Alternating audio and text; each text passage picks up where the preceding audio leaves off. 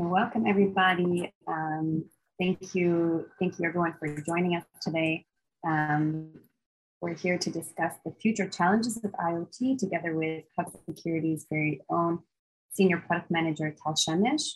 Um, we're joined alongside a number of IoT and security experts, including Sai Yamanoor, Livia Yusupova, Carlos Queirós, uh, and Severo, uh, video, excuse me, Romeo. Thank you guys so much for being here today. I'm super excited and looking forward to our discussion.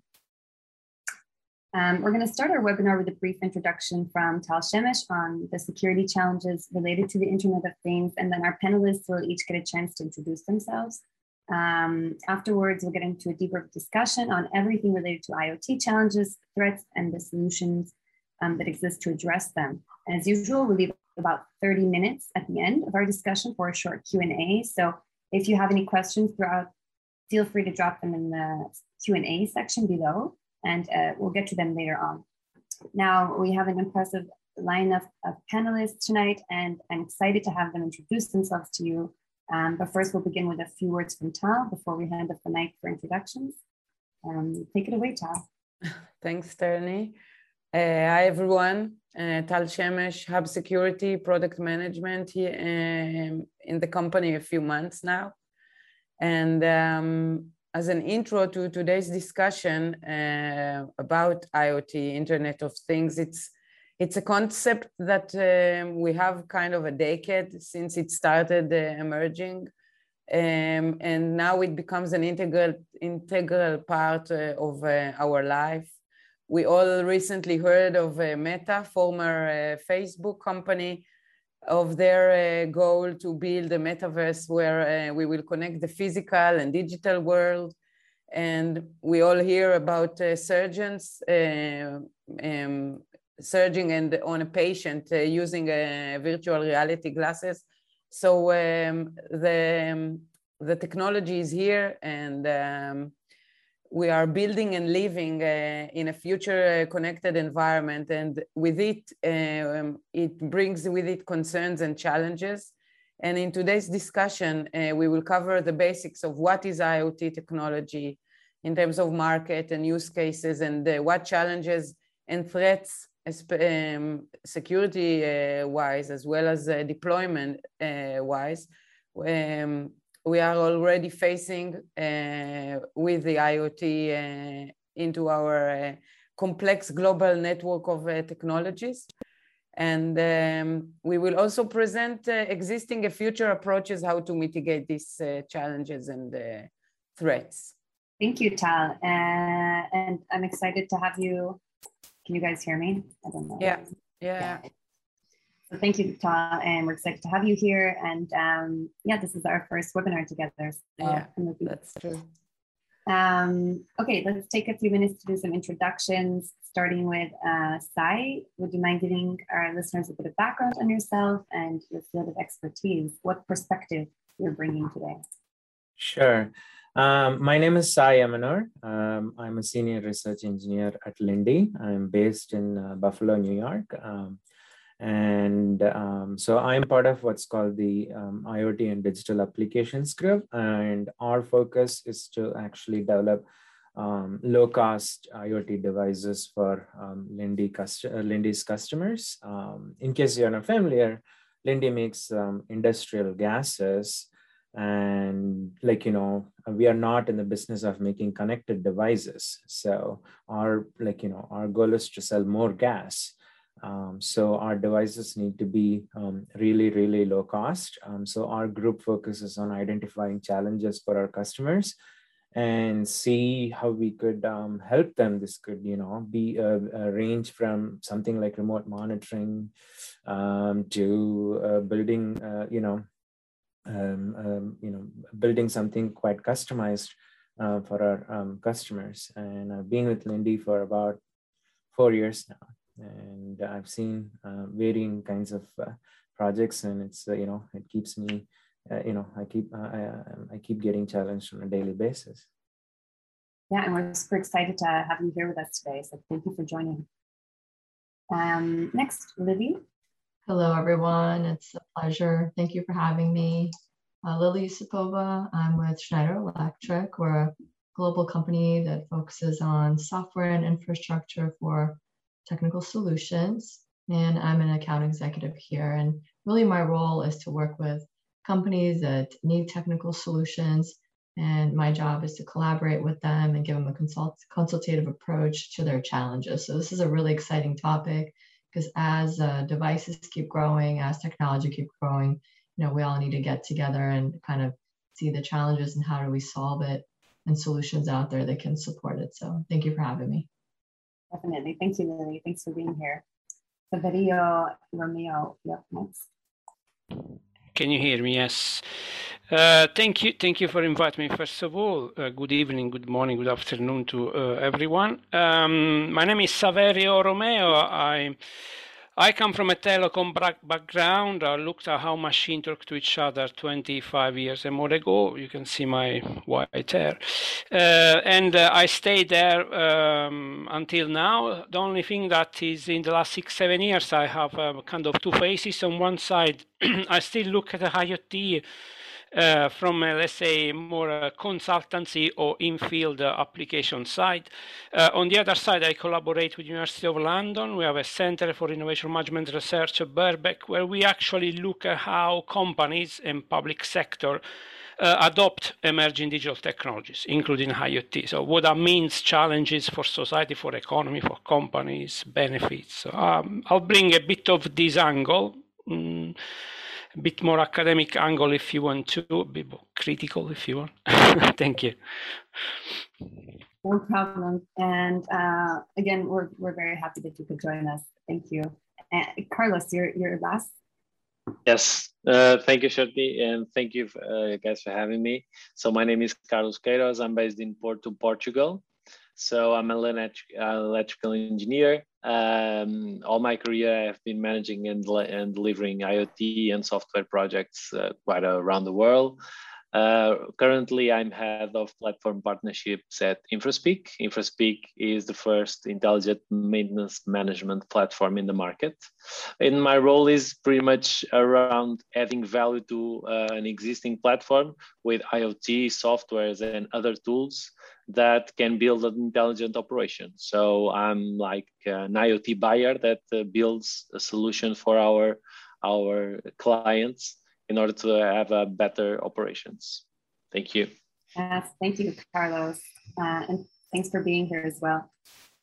Um, so before we dive, dive into uh, today's discussion, um, just a little overview. We've divided today's uh, event into three topics. Um, we're going to start with our first topic, which is just an introduction, uh, a bit of background and introduction to IoT technology, including um, the market and some use cases. Um, we have people here with, with some knowledge and we have uh, people here with a, a, lot of knowledge. So we're going to start from the top and work our way down. Um, second topic, we're going to talk about challenges and threats that exist. Um, and in the third, we will address approaches and solutions. So let's start off with um, Sai. Why don't you start us off? Um, what is IoT and how is it shaping the future? Um, I can tell you uh, from the perspective of uh, remote monitoring um, at my uh, job, uh, you know, uh, uh, the Internet of Things enables um, you to build a system, you know, um, back in the day, um, if you have um, a tank of liquid carbon dioxide, all you could do was um, have a gauge, um, a floating level gauge that uh, that gave you that you know that gave you the um, amount of um, gas that's left for a particular fast food restaurant, um, you know, and the way they used to refill uh, products for um, such customers was uh, on a regular basis. Like they would know on what frequency the, the customer uh, needs the product to be refilled um, and you know they just send the truck on a on a routine basis and like you know and they also try to hedge their um, uh, you know tank levels by sending it advance in advance of a weekend or a long holiday weekend and that's where iot comes in where you are you can now add a remote telemetry unit that reports the data to the cloud. This could be either using a wireless sensor node or um, you know, or directly uh, pop a, a, cellular module on top of the uh, tank um, that basically constantly rep- reports its you know levels uh, once an hour on a regular basis, or maybe just twice a day.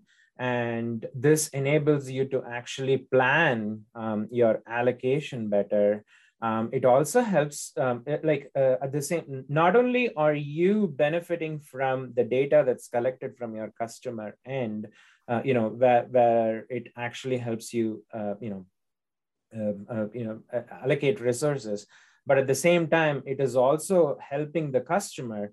Let's you know let's say that you know we actually detect a leak in the system because it's possible to tell when are you refilling the product uh, you know when have you last replenished it based upon their usage patterns and things like that. Um, iot enables you to actually detect leaks in the system um, you know you can also uh, provide um, value to your customer where you can actually share a, a, a, visual dashboard of like you know what's going on at all of their locations.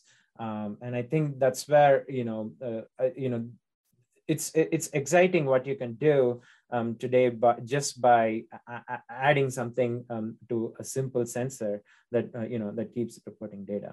Definitely. And uh, potential um, is unmeasurable um, Carlos, at, as head of platform partnerships at InfoSpark, uh, Infraspeak, excuse me, how are your customers yeah. now using IoT? Yeah, so uh, basically, as I, as I said, so we we on top of our intelligent platform, we build the solutions our clients need, right, to have intelligent and efficient operations. And what, in order to uh, make this possible, we need data, and for and we see IoT as one of the most valuable data sources of uh, in the market okay? So what we search for in iot is to enable us that we keep gathering data and keep feeding the algorithms that make the operations more intelligent and more efficient. And to give you some examples in this uh, we are all in this uh, return to office uh, uh, module uh, especially in hybrid work. And in this module the facilities let's imagine an office building uh, is not anymore some place that uh, every day 1,000 people go to work.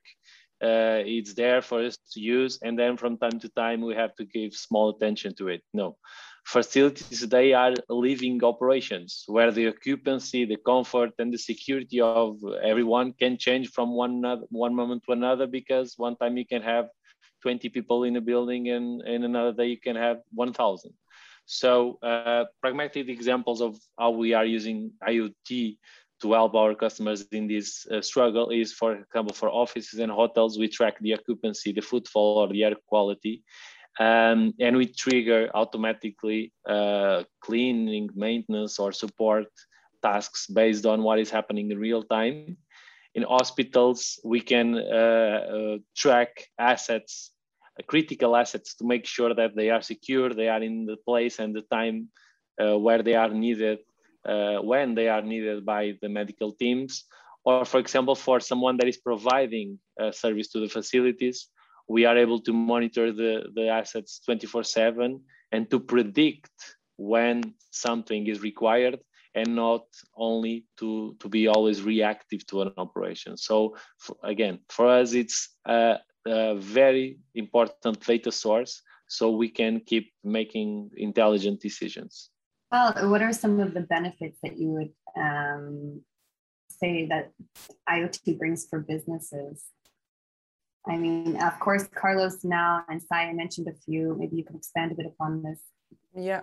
Um, in continuous to what they say, um, we see that for businesses, uh, the IoT is a true innovation, meaning that we have tiny devices with the powerful algorithms behind them that they completely transform uh, modern uh, industries, reducing expenses and increasing working efficiency and reducing and eliminating, eliminating risks. Um, there is a, um, a forecast that the worldwide is going to spend uh, by 2022 $1 trillion um, in IoT for businesses. And of course, the benefits of implementing IoT um, are are per each, uh, let's call it um, vertical, industry vertical.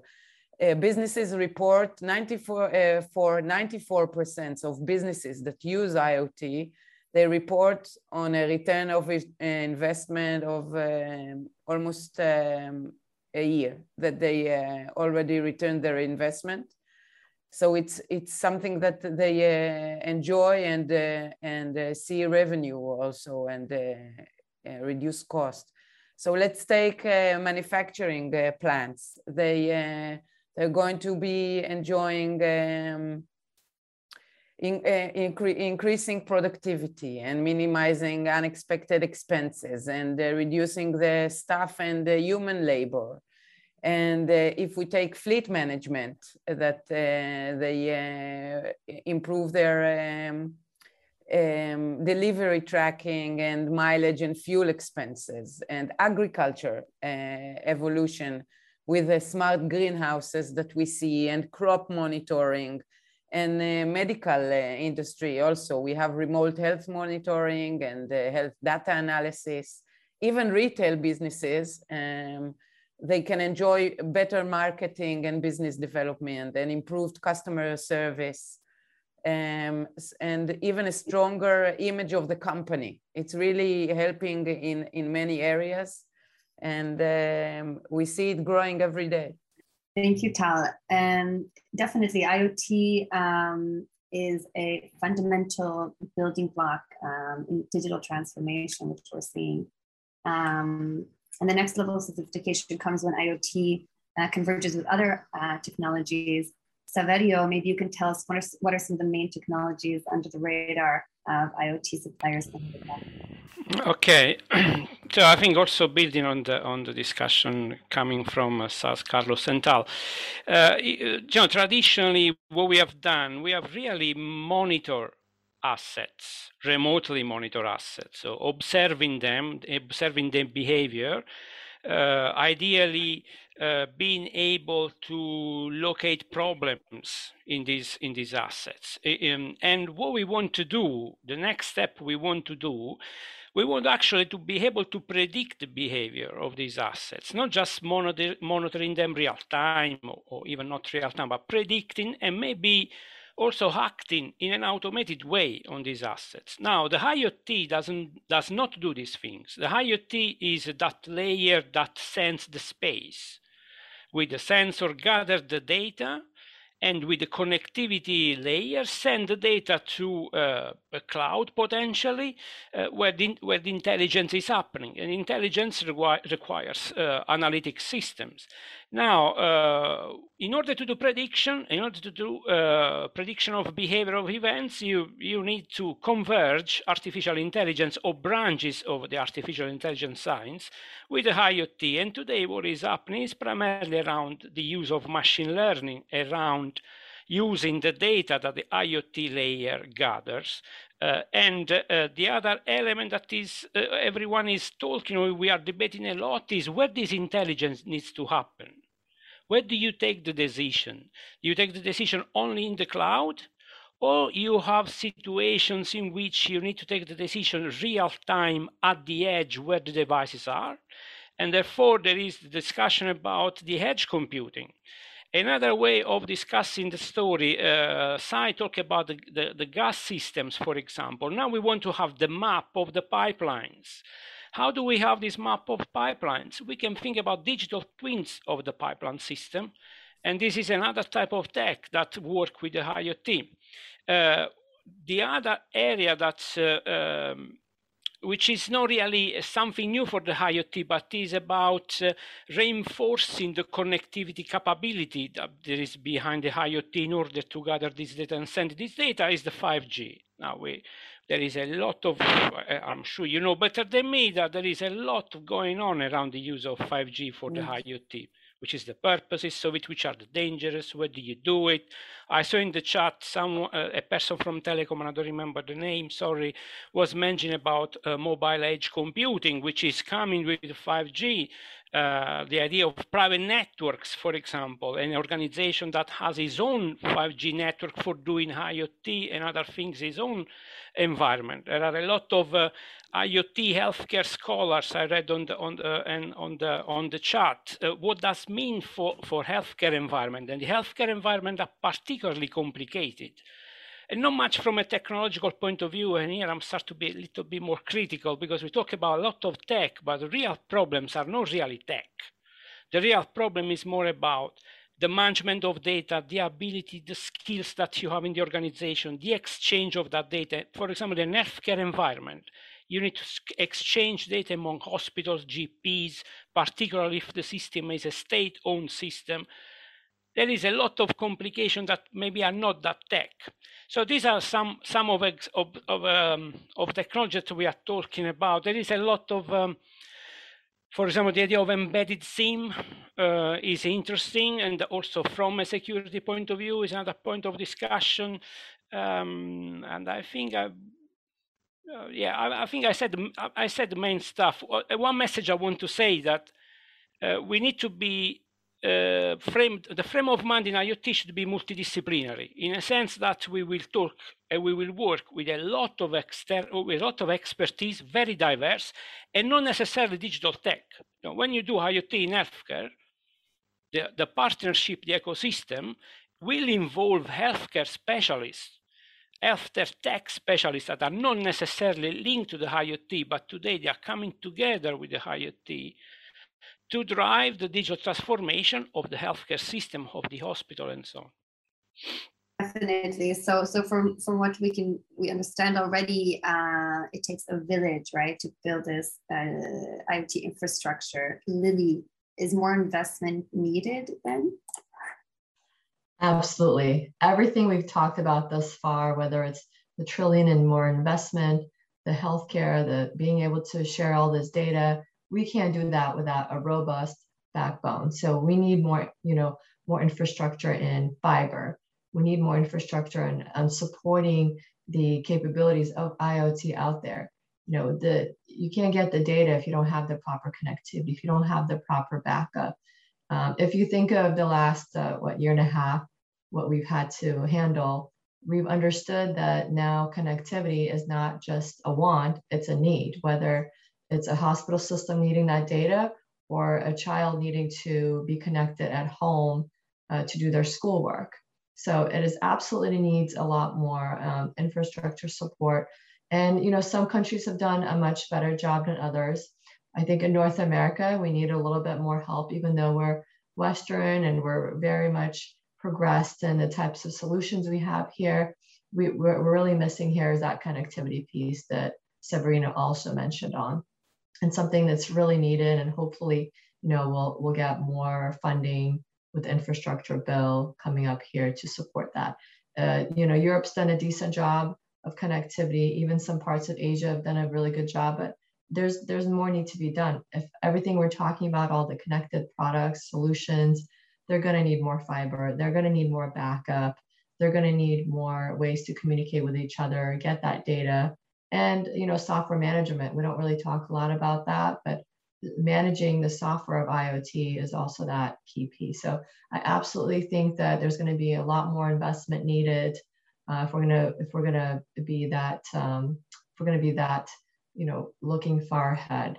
We also need to think about the resiliency and also backing up that data. That's why you have data centers out there now you have a lot of edge sites out there who focus on that and you know, if we start talking about even uh, driverless cars, right, a lot more infrastructure, a lot more backbone is going to need to be supported in all those aspects.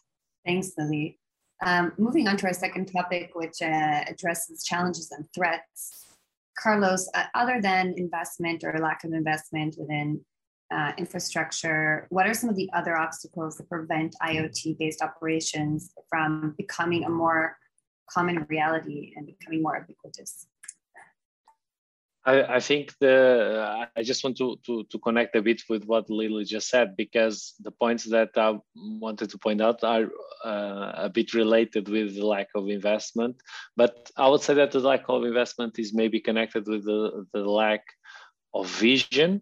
Okay, because um, the facilities and the infrastructure itself was not built uh, thinking to be prepared for this age, right, where everything is connected. And uh, as a as a person that is always looking into, especially facilities, um, to to try to build solutions most of the times the challenge is, uh, is the connectivity, but the connectivity because the whole facility, even if it was uh, done six months ago, was not thought in a way that the devices could connect, that they have enough uh, bandwidth, that they have enough uh, sensors that, uh, you know, so even if it's very recent and it and the IoT and and the internet of things is a topic that is being uh, talked long years now.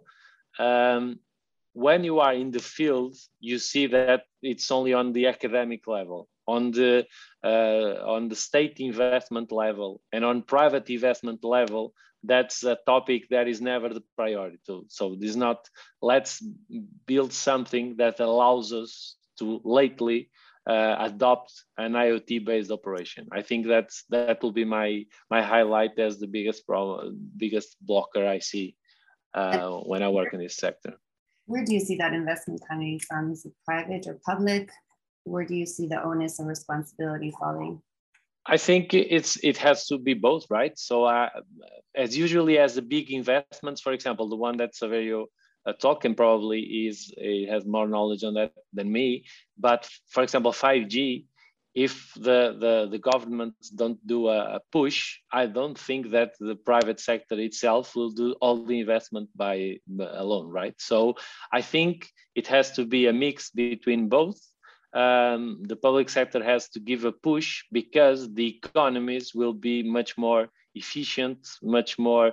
It will create the, the thing with with IoT and 5G and the technology that Saverio talked about is that uh, it's obviously more efficiency, uh, more speed, and etc. But it will create use cases that don't exist today, and I think that's the topic that has to be the public sector to realize that okay in order for this to be possible and the economies to innovate we need to to do a first step but those are my five cents thank you carlos uh, Saverio, developing an IoT solution is, uh, as we hear, often not very simple, um, and it requires a lot of decision making.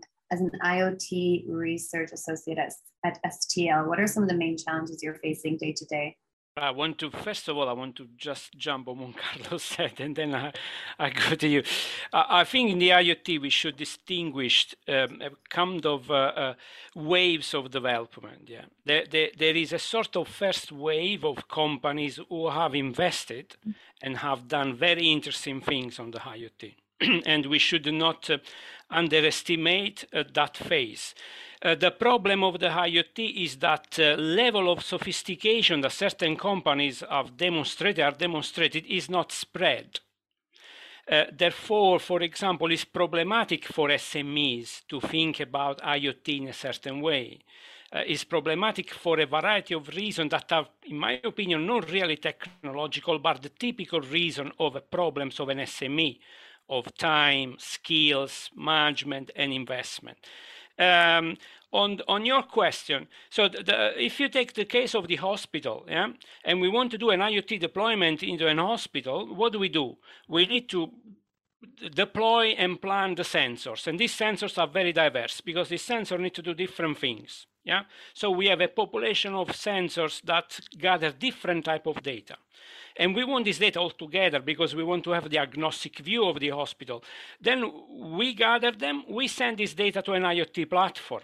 Uh, and in the IoT platform does a number of things. Without going details, at least does the device management, does a bit of uh, data storage, a bit of data management. And then we want maybe use this data to do stuff. We want to enable developers to do applications for uh, doing this, we want to ensure the security of all this at any level. Yeah, we don't want to have holes at, at any level of this of this stack.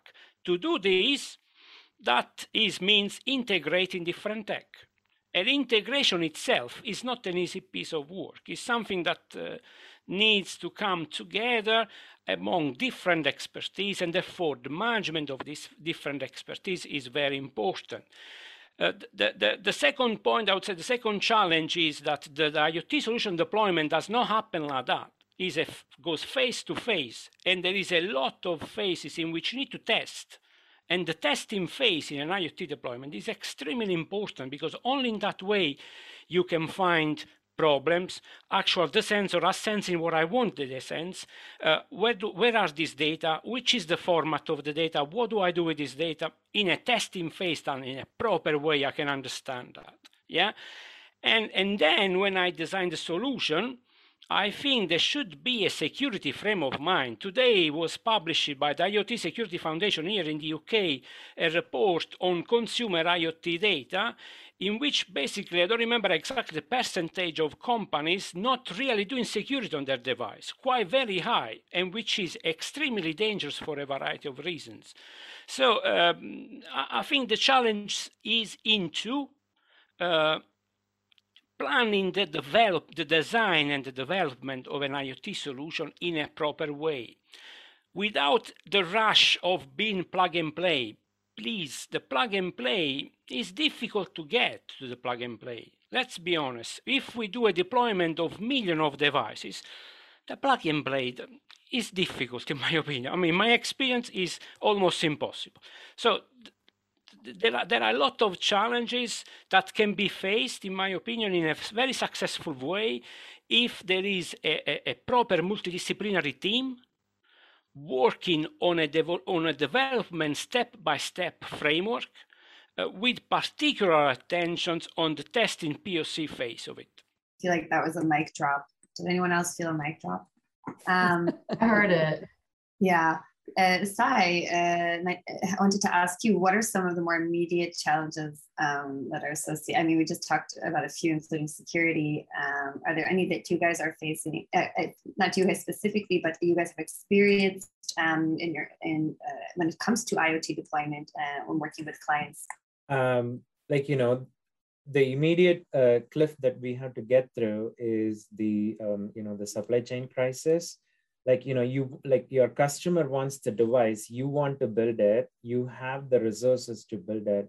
What's happening right now like even this morning i was putting out a small fire with um, uh, like a component shortage you know it's it has become like this you know this circle um, uh, you know uh, you keep going in circles trying to actually like find one component or the other um, we are in a place where you know we have lead times of 46 weeks and upwards of that.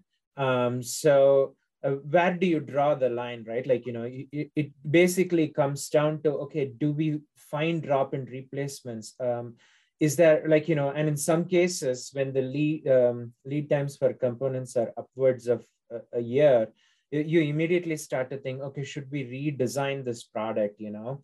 And it's not um, such a you know it's not easy to answer um, uh, uh, those questions because you have invested a, a, certain amount of time and you have actually optimized the product around a particular component. And in some cases uh, you might be dealing with applications where um, uh, for example, um, it's probably used in, uh, being used in a healthcare application, or it's probably being used in a classified environment where you cannot get away with uh, substituting components and um, uh, products. So you kind of have to like, you know, uh, um, uh, keep going in circles. Like what I would say one of the immediate challenges is um, actually dealing with the supply chain crisis. And the other thing uh, that comes to my mind is actually, um, I don't know who was talking about it. It's important to actually, um, you know, talk to people who are actually using the product because um, these days with um, the availability of um, IoT technology out there, you can actually solve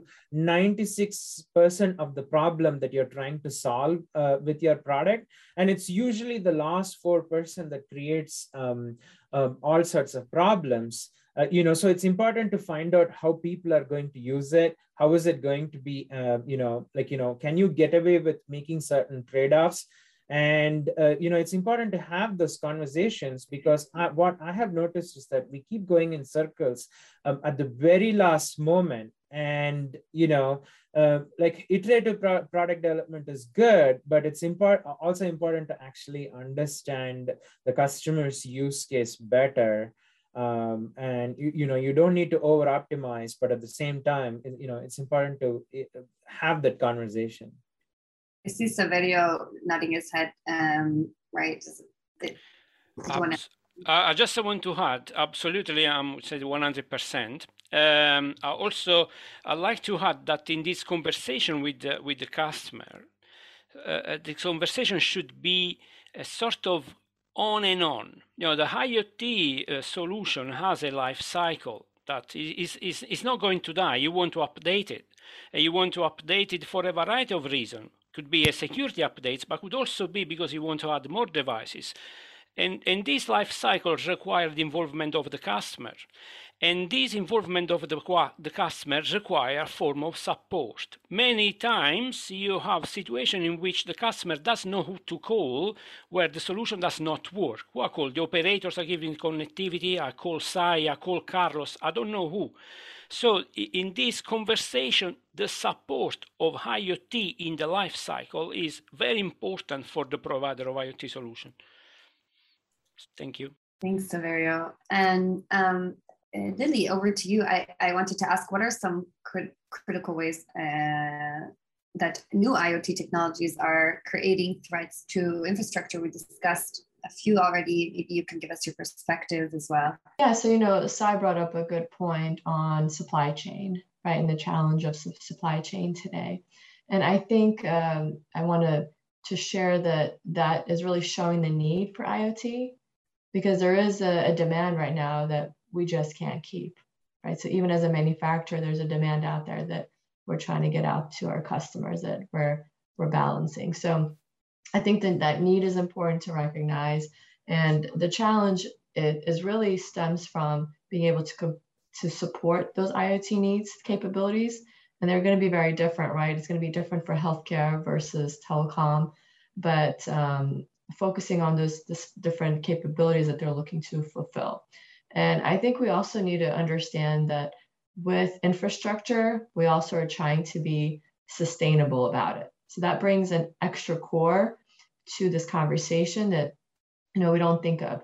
But as more devices are growing, as more IoT is growing, as companies, we also need to figure out how to be more sustainable about it. And that's really a big infrastructure challenge. So a good example is right. So in a, an area like, and I'm going to pick on California, but where there's uh, not consistent power, right? So we need to be able to find better ways to support backing up that IoT capability. And we're trying to do a better job of it instead of using, you know, fuel for generators or the grid, you know, we're, we're coming out with solutions like microgrids and coming out with BESS systems that are lithium ion based that are reducing emissions. So I think the challenge is two part. One is supporting the capability that the IoT uh, specific you know verticals trying to support, but also we also need to be very conscious of how we support that infrastructure for them as new products come out, making sure that we're focusing on that sustainability aspect as well. Yeah, definitely, definitely. Um, turning back to security for a second, Tal, what are some of uh, some of the security concerns that maybe we haven't heard of yet um, that are surrounding IoT, um, and what are some of what are some of the most vulnerable attack surfaces that exist for these devices? So um, Saverio mentioned it um, a bit, and we can I, I, can dive in in some of uh, the examples. We are taking uh, something that it looks simple that we take a device and connect it to a network, but it brings it with it a lot of complexity. Um, we have incorrect access control. We have a device that should be accessible only to its owner or people in the immediate environment that the device should trust, connected to a local network. But now it's connected to the internet. So typically or theoretically, everyone can access it.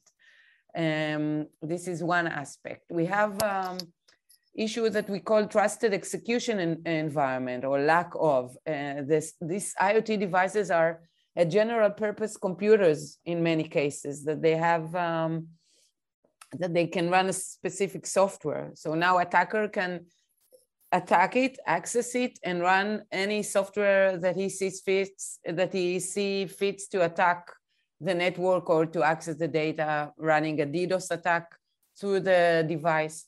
So uh, the lack of trusted uh, execution environment is really issue here.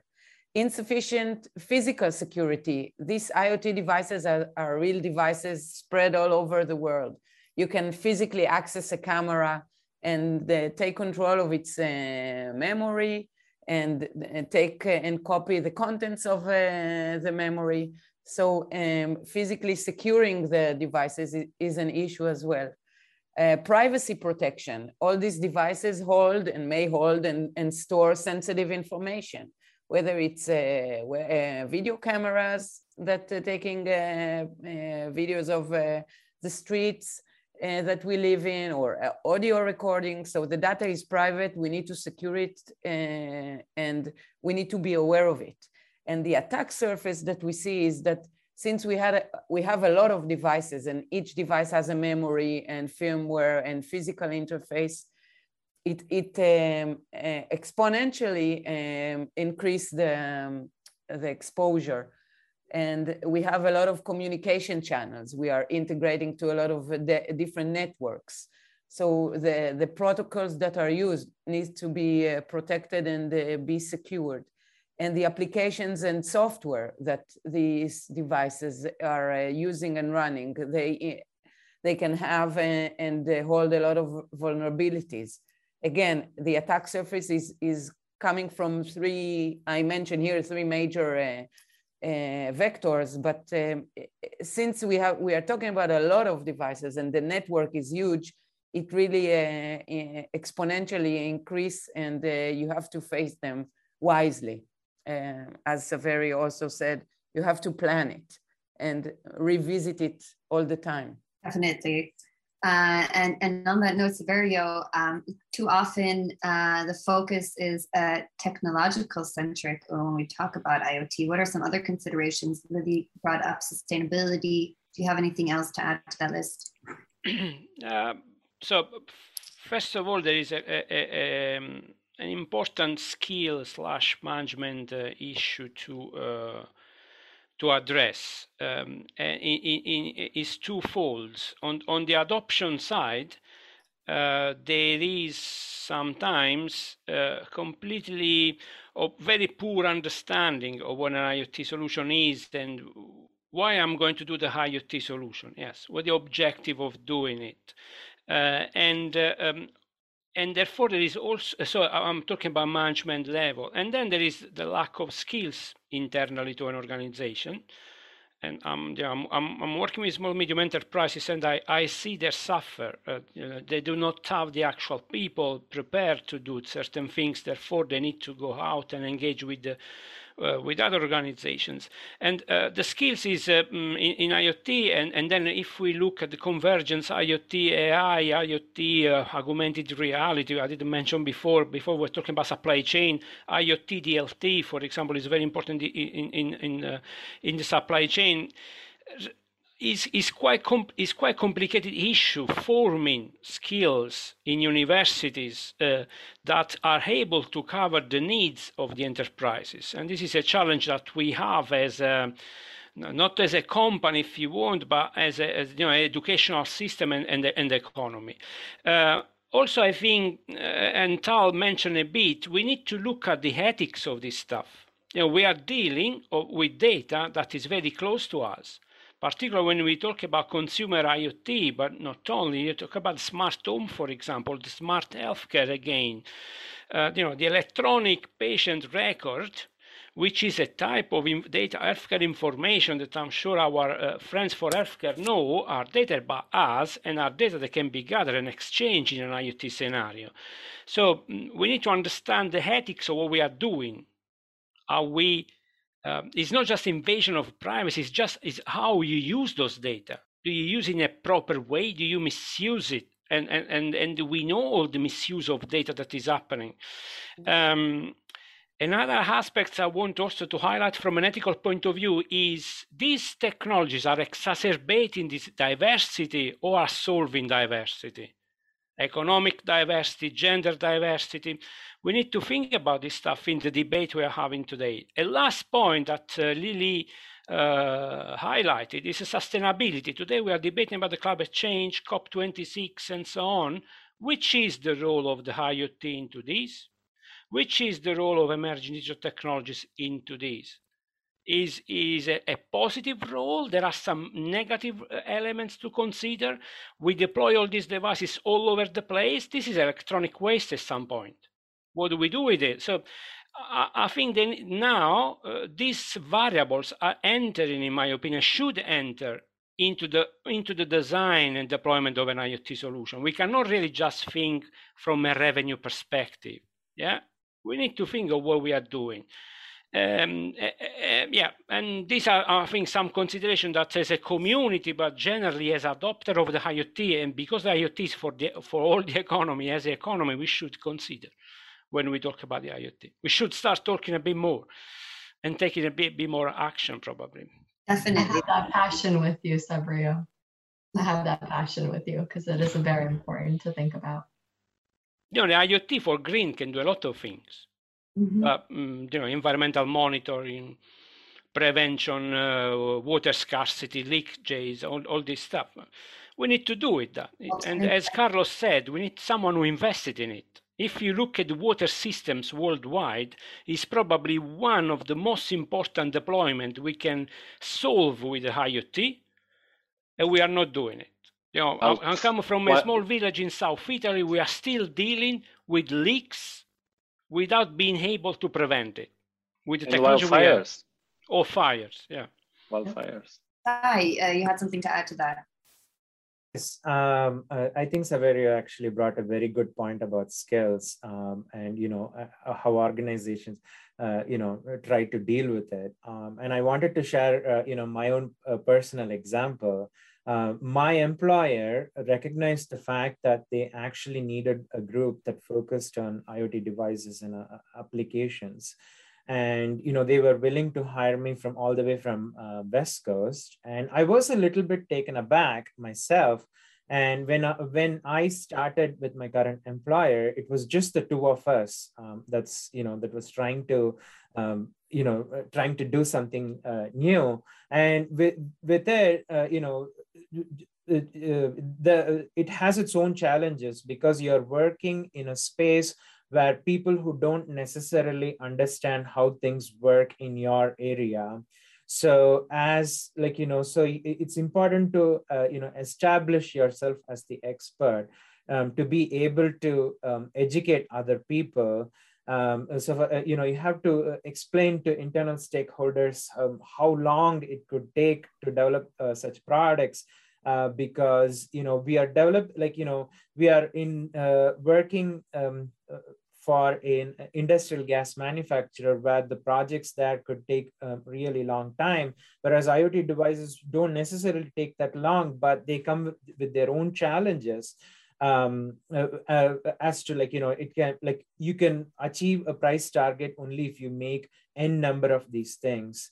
And it could take a really long time to make that quantity. So i think that's where um, you know skill sets and like you know hiring the right person um, comes into play. It's important to uh, be able to like you know advocate for yourself as well as for your customer uh, you know as to um, how things might go and when, when Saverio mentioned about skill sets, I thought I should uh, uh, definitely add something to it. Yeah, definitely. Thank you, Sai. Um, so what are some of those key areas uh, that you mentioned focusing on during product development? Um, what are some key areas that people can, can focus on in order to avoid problems later downstream?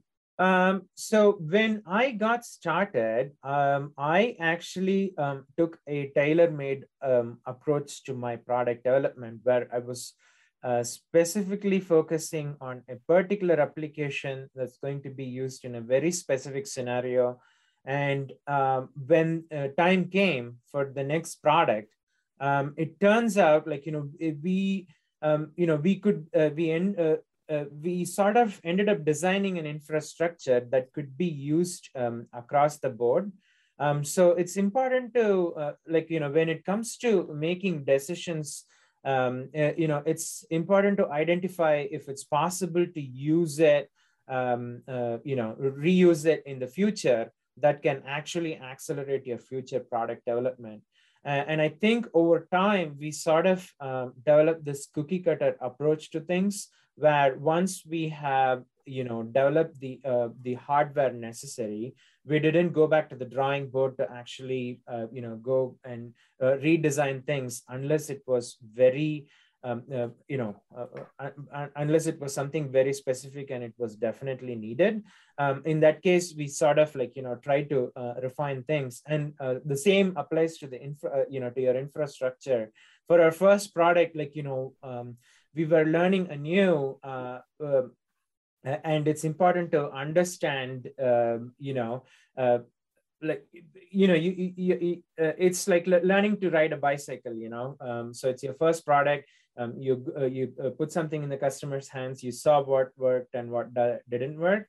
But over time what we have realized is that to actually uh, like you know uh, narrow down um, the the shortcomings and actually um, address them along what this enables is that to actually um, uh, like right now when we think about a, a, a new product uh, development opportunity, it's actually really easy for us um, to, uh, you know, to take what we have and uh, to customize it uh, for, uh, for our customer. Uh, you know, it takes some time. I would say, you know, uh, keep at it. Uh, you know, as you refine, you should be able to like, you know, bring things together. Um, you know, with whatever you have in your organization. But you know, it needs some resources and time investment um, to actually get there. Thanks, Sai. Lily, how does all this growing um, uh, IoT transformation um, impact connectivity? How is it impacting it directly or indirectly? I mean, I think I think it's definitely impacting connectivity because I think we need more infrastructure to support it. I know, I know we touched on a little bit, but uh, you know, I, I think you think of it this way. I, I remember a few years ago, I tried to call my family on New Year's Eve, and you know guess guess what everyone's doing? Everyone's trying to call somebody uh, on new year's eve to wish them a happy new year's have a chat.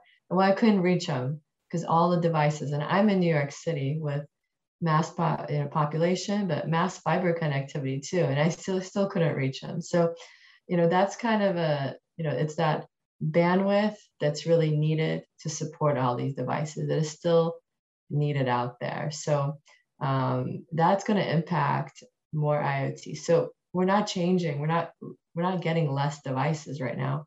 All we're doing is increasing those devices. So that was a few years ago. Um, I think it's getting better, but I think there's more room to grow. And I think it, it all starts from you know the the dark fiber. We probably need more dark fiber out there to support all the all the needs of IoT. So Carlos, why isn't the investment coming? Are IoT-based operations not worth the investment? No, I, th I think that's not the point. So uh, the IoT-based operations are worth the investment.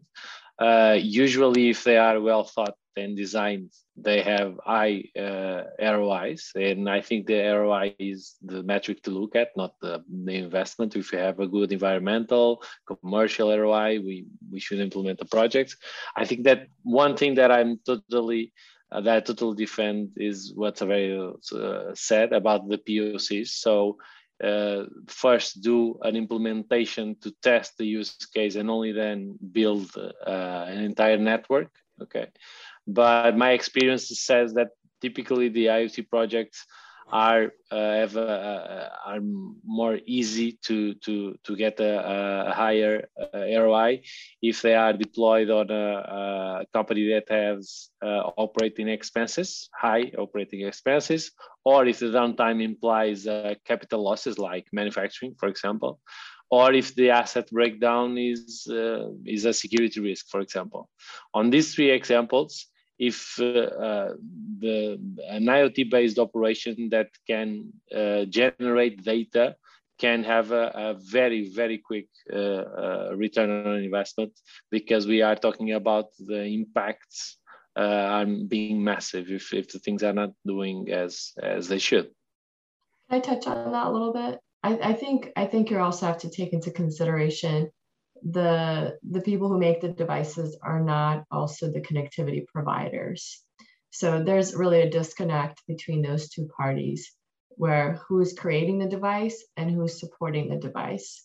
And there's a disconnect on that. One of, you know, an example I see is companies say like uh, Facebook or Microsoft, right? They're starting to, to create their own fiber pipelines to their facilities to support their data. But again, they're supportive of the data. They're not and their their own products as well, but they're not supporting everyone's IoT products. So there's a disconnect between companies who are manufacturing, creating the capabilities, and then actually delivering it. And a lot of times when you look at the global perspective, you know, governments have taken into consideration that and they really are making it more like a utility. Think of it as, you know, the power company um, or, you know, you have to think of it more like a utility at this point.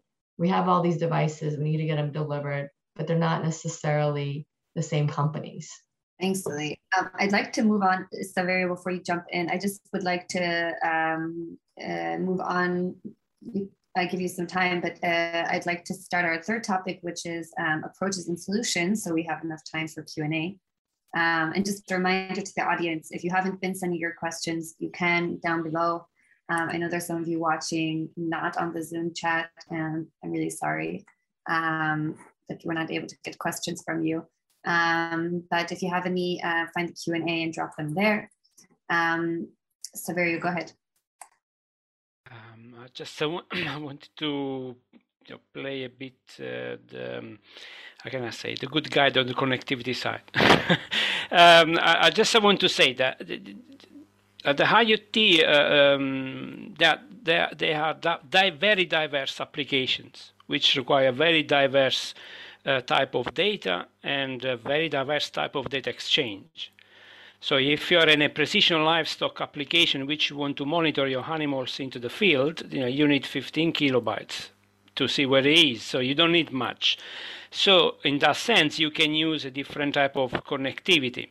Uh, if you talk about using augmented reality for workflow management in an offshore on a manufacturer, you need a different type of connectivity.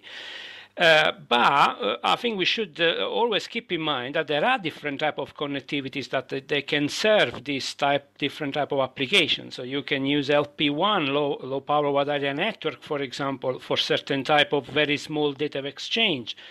You need 5G, and Lily is right. If we really we want to do uh, interactive workflow management offshore, um, uh, maybe you need a, com a, combination of those in, in, in, different scenarios. So I think the connectivity, um, the, the, the, connectivity options are there. There are quite few connectivity options are there, uh, but historically maybe uh, uh we are a bit more moved towards, let's say, the kind of 3G type of world. Yeah, I'm using a, a, telco side, and now we are moving towards a more high speed side of it. And I think 5G should be the one that somehow agnostically cover all this, yeah, and enables you this. Uh, this very diverse connectivity in IoT solutions. In fact, for example, in 5G, you have massive IoT type of connectivity on one side. If you remember the famous triangle from ITU, you have massive IoT, you have ultra broadband on the top, and you have uh, low latency on, on the other side. So, in this way, you should cover a bit all of all the stuff the investments needs to come, but also the standardization of 5G to cover all this is not completed yet. So maybe uh, we, we, we should we should be a bit more patient. I don't know, uh, Lily, what do you think? um, I think there's going to be just a need. I mean, that's that's what you're saying from the infrastructure bill right now, right? There's been a demand, and, and honestly, I think what's driven it the most have been um, the work from home and the learning from home. That's really driving a lot of everyone to wake up and say, "Hey, this is great that we have all these capabilities, but now we need to be able to actually use them. Definitely. So, so moving on to, to our third topic, um, Carlos, in the in the future, um, what will IoT-based operations look like from, from your perspective? Um, for, on, on our perspective, uh, what what we we really think uh, actually it, it, touches another point that we already talked. So I think the the panelists are uh, really aligned on this. I think uh, what I think that the future will look like, at least I hope, it's integration. Uh, integration is key on for me in all on all these systems to enable to um, to eliminate those roadblocks that Lily was saying that uh, someone that does the IoT, someone that deals with connectivity and etc. Uh, so integration between systems why not using the same IoT for multiple softwares or for multiple purpose? So we don't have the problem that Saverio already highlighted of having like uh, electronic trash, like three or two or three sensors measuring the same thing for different companies. I don't know. Um, I think integration between the platforms it's it, it's key, and and we already talked about prediction. Prediction. Uh, so the data that uh, IoT can give us can help us a lot on the prediction from the commercial point of view of, for example, our clients that can predict the behavior and uh, be aware that an asset has to do something until the prediction of the most impactful uh, topics that Saverio talked about, uh, wildfires and water leakages and so on. I think prediction is something that uh, that um, at least I hope an IoT based operation will look like. Tal, talking about solutions, uh, what security approaches can be used to minimize um, some of the security threats, which we've already touched on? So what we all say, and we see that cybersecurity in IoT is absolutely vital. And um, I'm going to name a few uh, approaches that uh, I believe can cover the main uh, threats that we mentioned. Um, first is uh, to use a trusted compute environment um, to secure the interfacing of an IoT device to the network and from the network to the device. Um, we're talking about the edge, uh, edge computing um, uh, network and technology that handles the IoT communication. It should be with a trusted compute server that identifies the IoT device and makes sure that the data and application are secured and that they are accessed by the authorized machine or users. Um, another uh, key hardware that can be used and it's important to use, it's what we call the hardware security module, HSM in abbreviations, that it will combine with the public key infrastructure and uh, will, ha will handle secure distribution of crypt cryptographic uh, keys that the IoT device can use to identify itself and make sure that the communications are encrypted. Uh, we want to use uh, strict access control. Um, what we know as a buzzword, but it's not a buzzword, this zero trust methodology. We don't trust anyone. We always ask the device and the user or machine that wants to access the device who they are. They have to authorize themselves again and again. So the privileged access management uh, to be in place. Um, security gateways. Uh, you can use a kind of, instead of a trusted um, uh, environment, you can have a gateway that act like an intermediary between the IoT device and the network that uh, enforces the um, authentication, gives more processing power and help the devices themselves to um, to better um, um, use the network uh, resources um, updates and patches to solve security issues. We need to update the IoT devices and make uh, the software running on them up to date. So you need to use firmware over the air. So the devices should use them. Um, device authentication, authentication using uh, digital certificates um, these are uh, numerous uh, of approaches that uh, should be used and be implemented when we talk about uh, IoT and the security that it should uh, be uh, packaged with. Hi, touching on that, right, um, on that point of security, talking about patching, how do you design products for legacy systems? For example, how do you develop products that are uh, for uh, part of a fully functional product ecosystem um, when inherently they're disconnected? Um, I would say, uh, you know, first of all, it's important to understand why are we designing a, a new product. Um, it's if it's fully functional. Um, here's why. Um, I have come across applications where um, the um, the technology is sort of um, outdated and like you know or the vendor is not no longer in existence and they're uh, you know they're not making it. Um, and um, uh, you know if you're uh, but the product itself is quite successful. So you know uh, it's important to make sure that you are uh, designing a product that actually beats um, um, those uh, expectations uh, because the, you know the, we have already set a benchmark and uh, you know your stakeholders are going to be very reluctant to actually um, change um, because you know uh, we already have a functioning product. Why should we design a new one? Um, uh, so uh, and at the same time you you shouldn't be um, compromising on what features are already um, available. Trust me this could be something as simple as a small um, led on top of the device that just blinks every now and then. Um, you know people are going to complain if that if that particular led is missing. You might have added a very new fee you know um, uh, like you know you might have provided any other means of uh, you know knowing uh, when there is trouble.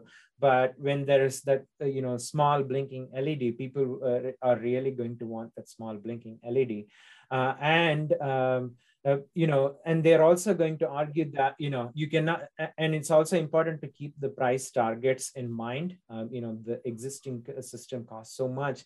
It's um, your new product is going to sound appealing only if it's you know if it's going to cost half as much.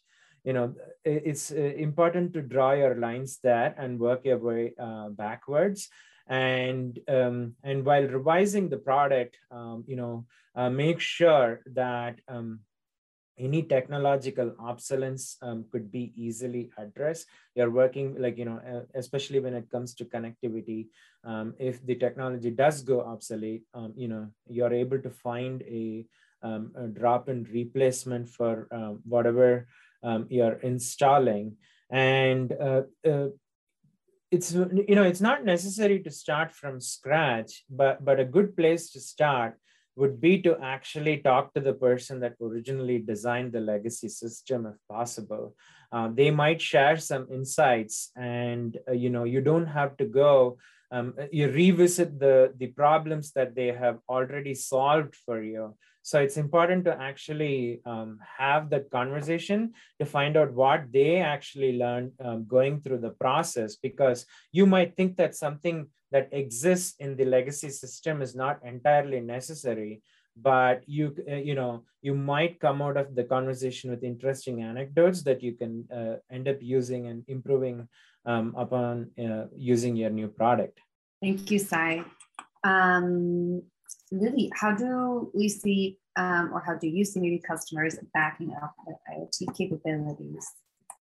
Well you know i saw claude in the chat put put in edge computing and uh, edge computing big when you talk about IoT, right? Because a lot of this compute for all of this IoT products is going to happen at the edge.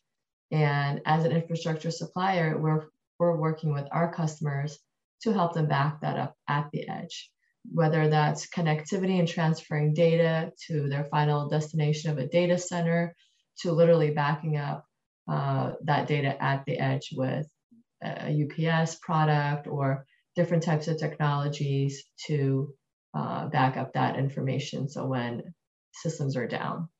So edge computing, I think, is a big part of how we're going to see that backup and how we're going to see the compute change and move. So um, I do think that's a big, big aspect of, of the backup process. But there's different ways to back up equipment. Uh, but more importantly, I think when we're talking about IoT, is we're talking about like how does it all move? And I think that's a good point that Claude brought up on the edge computing side of it, because all this stuff can't work without the edge computing. And then the final destination of where that data center is, it's holding all that data. Sai, how do you decide between off-the-shelf solutions versus in-house product development? Um, what are some of the trade-offs that organizations need to consider that we already that we maybe haven't touched upon already? Um, I would say if it's a safety critical application, um, just go for an off-the-shelf uh, solution. If it's going to, you know, for example, I don't know, uh, operate in a refinery or something, um, like, you know, it's a highly regulated industry and the people who already developed products um, uh, know what they're doing. They invested resources into actually developing off-the-shelf products uh, if it involves anything related to safety, um, you know, um, just go uh, and you go ahead and use off the shelf, unless you are entering a new market um, space and that you and you want to explore that space. Um, uh, but otherwise, um, like um, my approach has always been when I come across a problem, I try to identify what products that are already out there.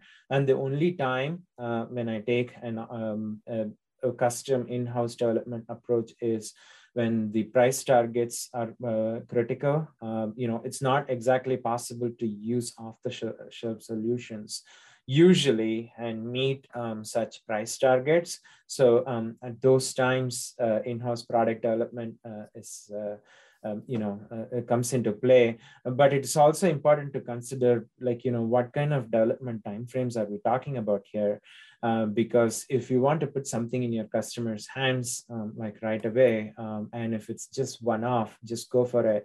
Um, just find something that's already available. And if it if it can actually fit well into your existing infrastructure you know um, just um, use it. But if you're designing it um, around for a particular application and if you think that this application actually has a business case that's going to scale really well i think uh, that's the the ideal candidate for actually um, developing an in-house product for all other cases just you. Like there are so many products and so many things out there today um, uh, you know they are interoperable and like you know you can use it um, uh, uh, with relative ease um, uh, in with, with more, most IoT infrastructure tools. Lily, did you want to add something to that? Is that where your mic is off or? I think you did a great job of sharing that. Okay, uh, so so I, I, want to I want to um, ask Saverio, uh, also I guess I'll ask it to to all our panelists. So feel free to respond as well. Um, let's go into the future. Um, what do what do we see in terms of? Uh, I mean, we talk about the use cases. We talk about our imagination, right? What does that uh, imaginary future look like, either as a utopia or a dystopia? um, without, without going into utopia dystopia, what I would like to see. Uh, I would like to see uh, uh an IoT that is able to contextualize intelligence in a sense that uh, there is an application that requires only the monitoring and probably we will have applications requiring only the monitoring of an asset. There will be other applications who want to do more, who want to do the prediction, as Carlos said, and want to be automated. Now, to do that, I think there needs to be uh, quite a very well refined data strategy from an organizations. Understanding where the data is and edge computing come into the story you know the balance between the cloud and the edge depending on the context on the applications too.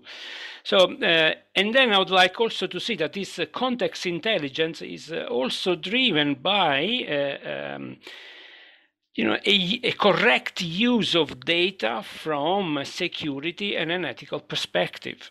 Because we cannot really sell products, uh, consumer products, that you go and see the code and you see the password of the product anymore. I mean, it's unacceptable. I mean, you, cannot really see it. You're still seeing it. So um, I, am I'm, I'm looking for these. I, I want to see these have been in this space for a long time. Uh, there are some stuff that is in this way, but there needs to be, be more spread. In order to do that, let me counter argument a bit what Sai said. Yes, in-house is cool, but in-house is dangerous too. if you do not have the skills for doing it. And because the IoT requires different skills, as we said, uh, maybe uh, not necessarily buy off shelf from someone else, but also creating that ecosystem of partners that you have that you, that enables you to build that solution. So you can have Sai, you can have Lily, you can have Carlos, because Sai, Lily, and Carlos are doing different parts of it. So I, I think um, it is important to see the IoT in this in a multidisciplinary way, therefore in an ecosystem way, uh, and, and therefore the need of expertise is fundamental. I think this, just, this is my view. my future. I, I think we're just going to see more because I think you know I had a recent panel discussion on on this edge topic, and we talked about the fact that people are just going to want more. So you're going to deliver them more IoT products. You're going to deliver them more connectivity, right? And then you're going to want more. So what's after 5G? What's after you know uh, intelligent devices? I feel like as consumers, we're going to always want more. So I think sky's the limit when it comes to the future on this topic. Yeah, maybe it's my age, you know, white I'm becoming old, but you know, we need to go step by step. I understand that we want more because the data tells you that you want more because you can have more insights from the data and therefore you want more and more and more. And I'm with you, I'm, I'm with you, but I think we should, uh, you know, let's not rush on things in I a sense that better and I want it faster. And I think everybody wants. I mean, how many times do you look at our screen and say, okay. "Why is this not after going 5G, fast enough?" After 5G, I invite you to see the 6G flagship research at Oulu University in Finland with quantum technology in it, and that is the next step. But it, we, we're further line. Okay. We're already talking about 6G, right?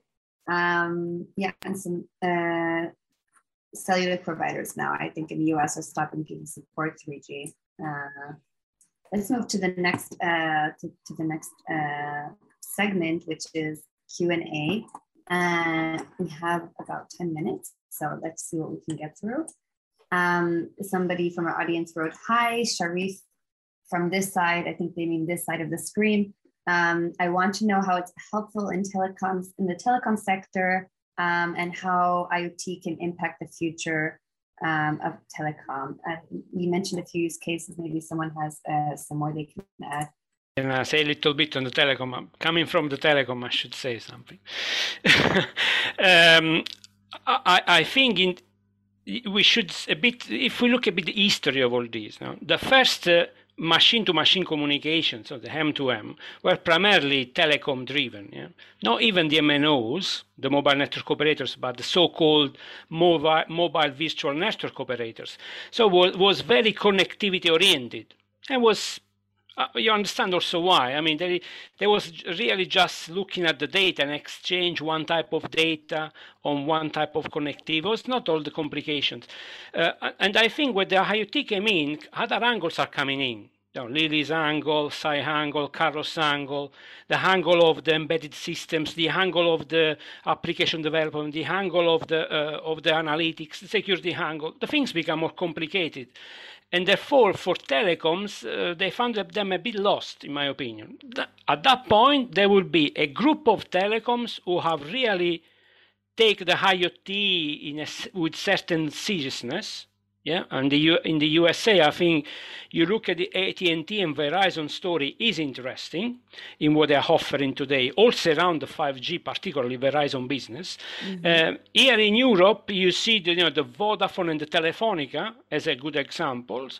Uh, in Asia, you know, all the Japanese and, and China Mobile, that those, what they are trying to do, they are trying to get a bit behind the connectivity. So they want to offer you more than connectivity. They want to offer you the IoT platform, the device management, the, the connectivity management. Some of them are capable of doing it because they have work on some others a bit less. Uh, the, the future for them uh, is um, in some on one way on the 5G, I think on the other way, and uh, maybe Tal can say something, I can see them building a role in, in the security side of it. You know, from the connectivity, but also from other aspects of the security.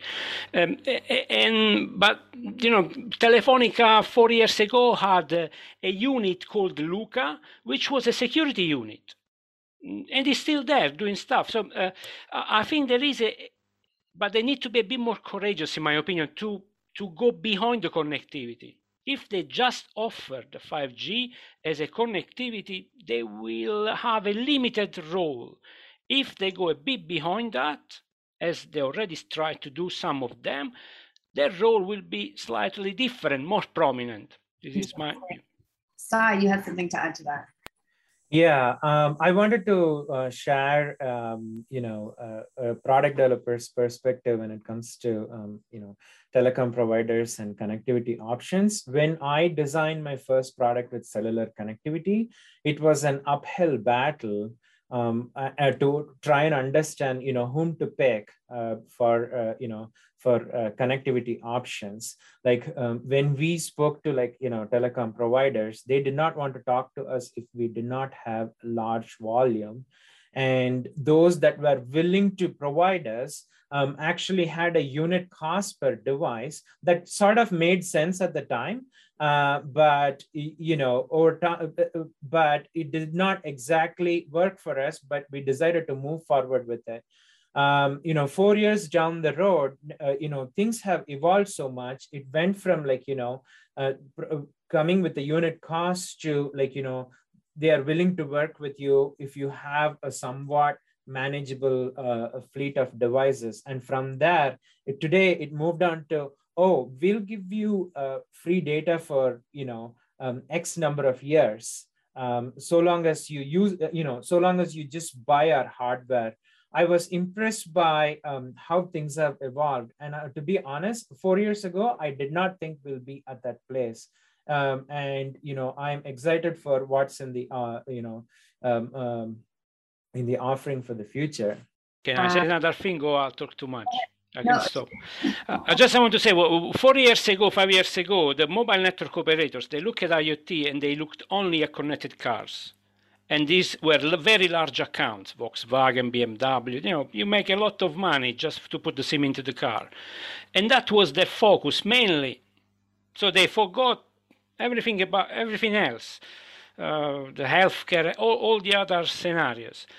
Uh, obviously, at some point, the other scenarios are covered by others. You know, mobile virtual network operators worldwide, they have an important role in providing connectivity here.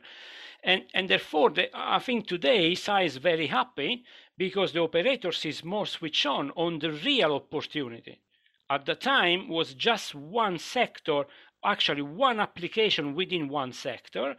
Today, the picture is almost every is everything for them too not only them. Thanks, Saverio. Uh, so, so um, we're running a bit low on time. I'm going to ask maybe a final uh, question, and this is for um, Mrs. Yusupova, um, Lily, aka Lily. Um, how does the Schneider Electric feel about passive data collection? This is from a um, question in our. I wanted, I wanted some more clarity on that. What do they mean by passive? I mean, we, sure. we feel like data data is private I mean, we focus on, you know, when we when we have a, a cloud within Schneider, it's a private cloud. We keep our customer information private and secure.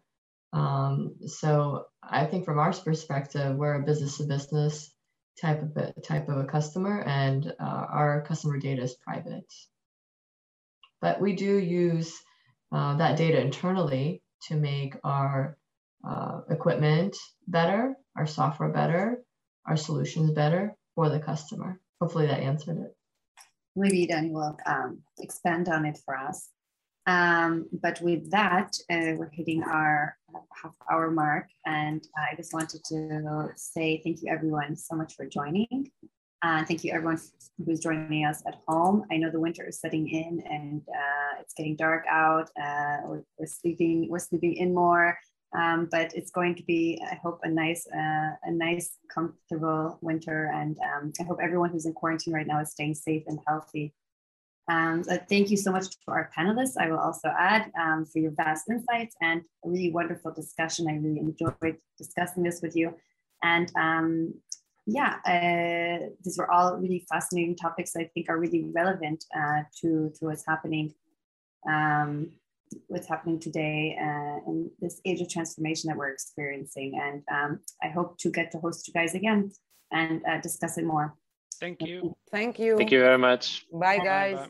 Good day. Good evening. Uh, Good day. one more Bye-bye. thing um, before we, we finish, which is uh, if you want to, anybody from our audience would like to get in touch with today's panelists, feel free to reach out to them directly. Um, all of today's attendees will be receiving an email in the coming days with the contact information of each of our panelists. So don't be afraid to drop them a line if uh, you have any further questions on today's topics. And if you want to stay up to date on Hub Security's upcoming webinars, you can follow us on LinkedIn. We're also on Twitter and we have a Medium.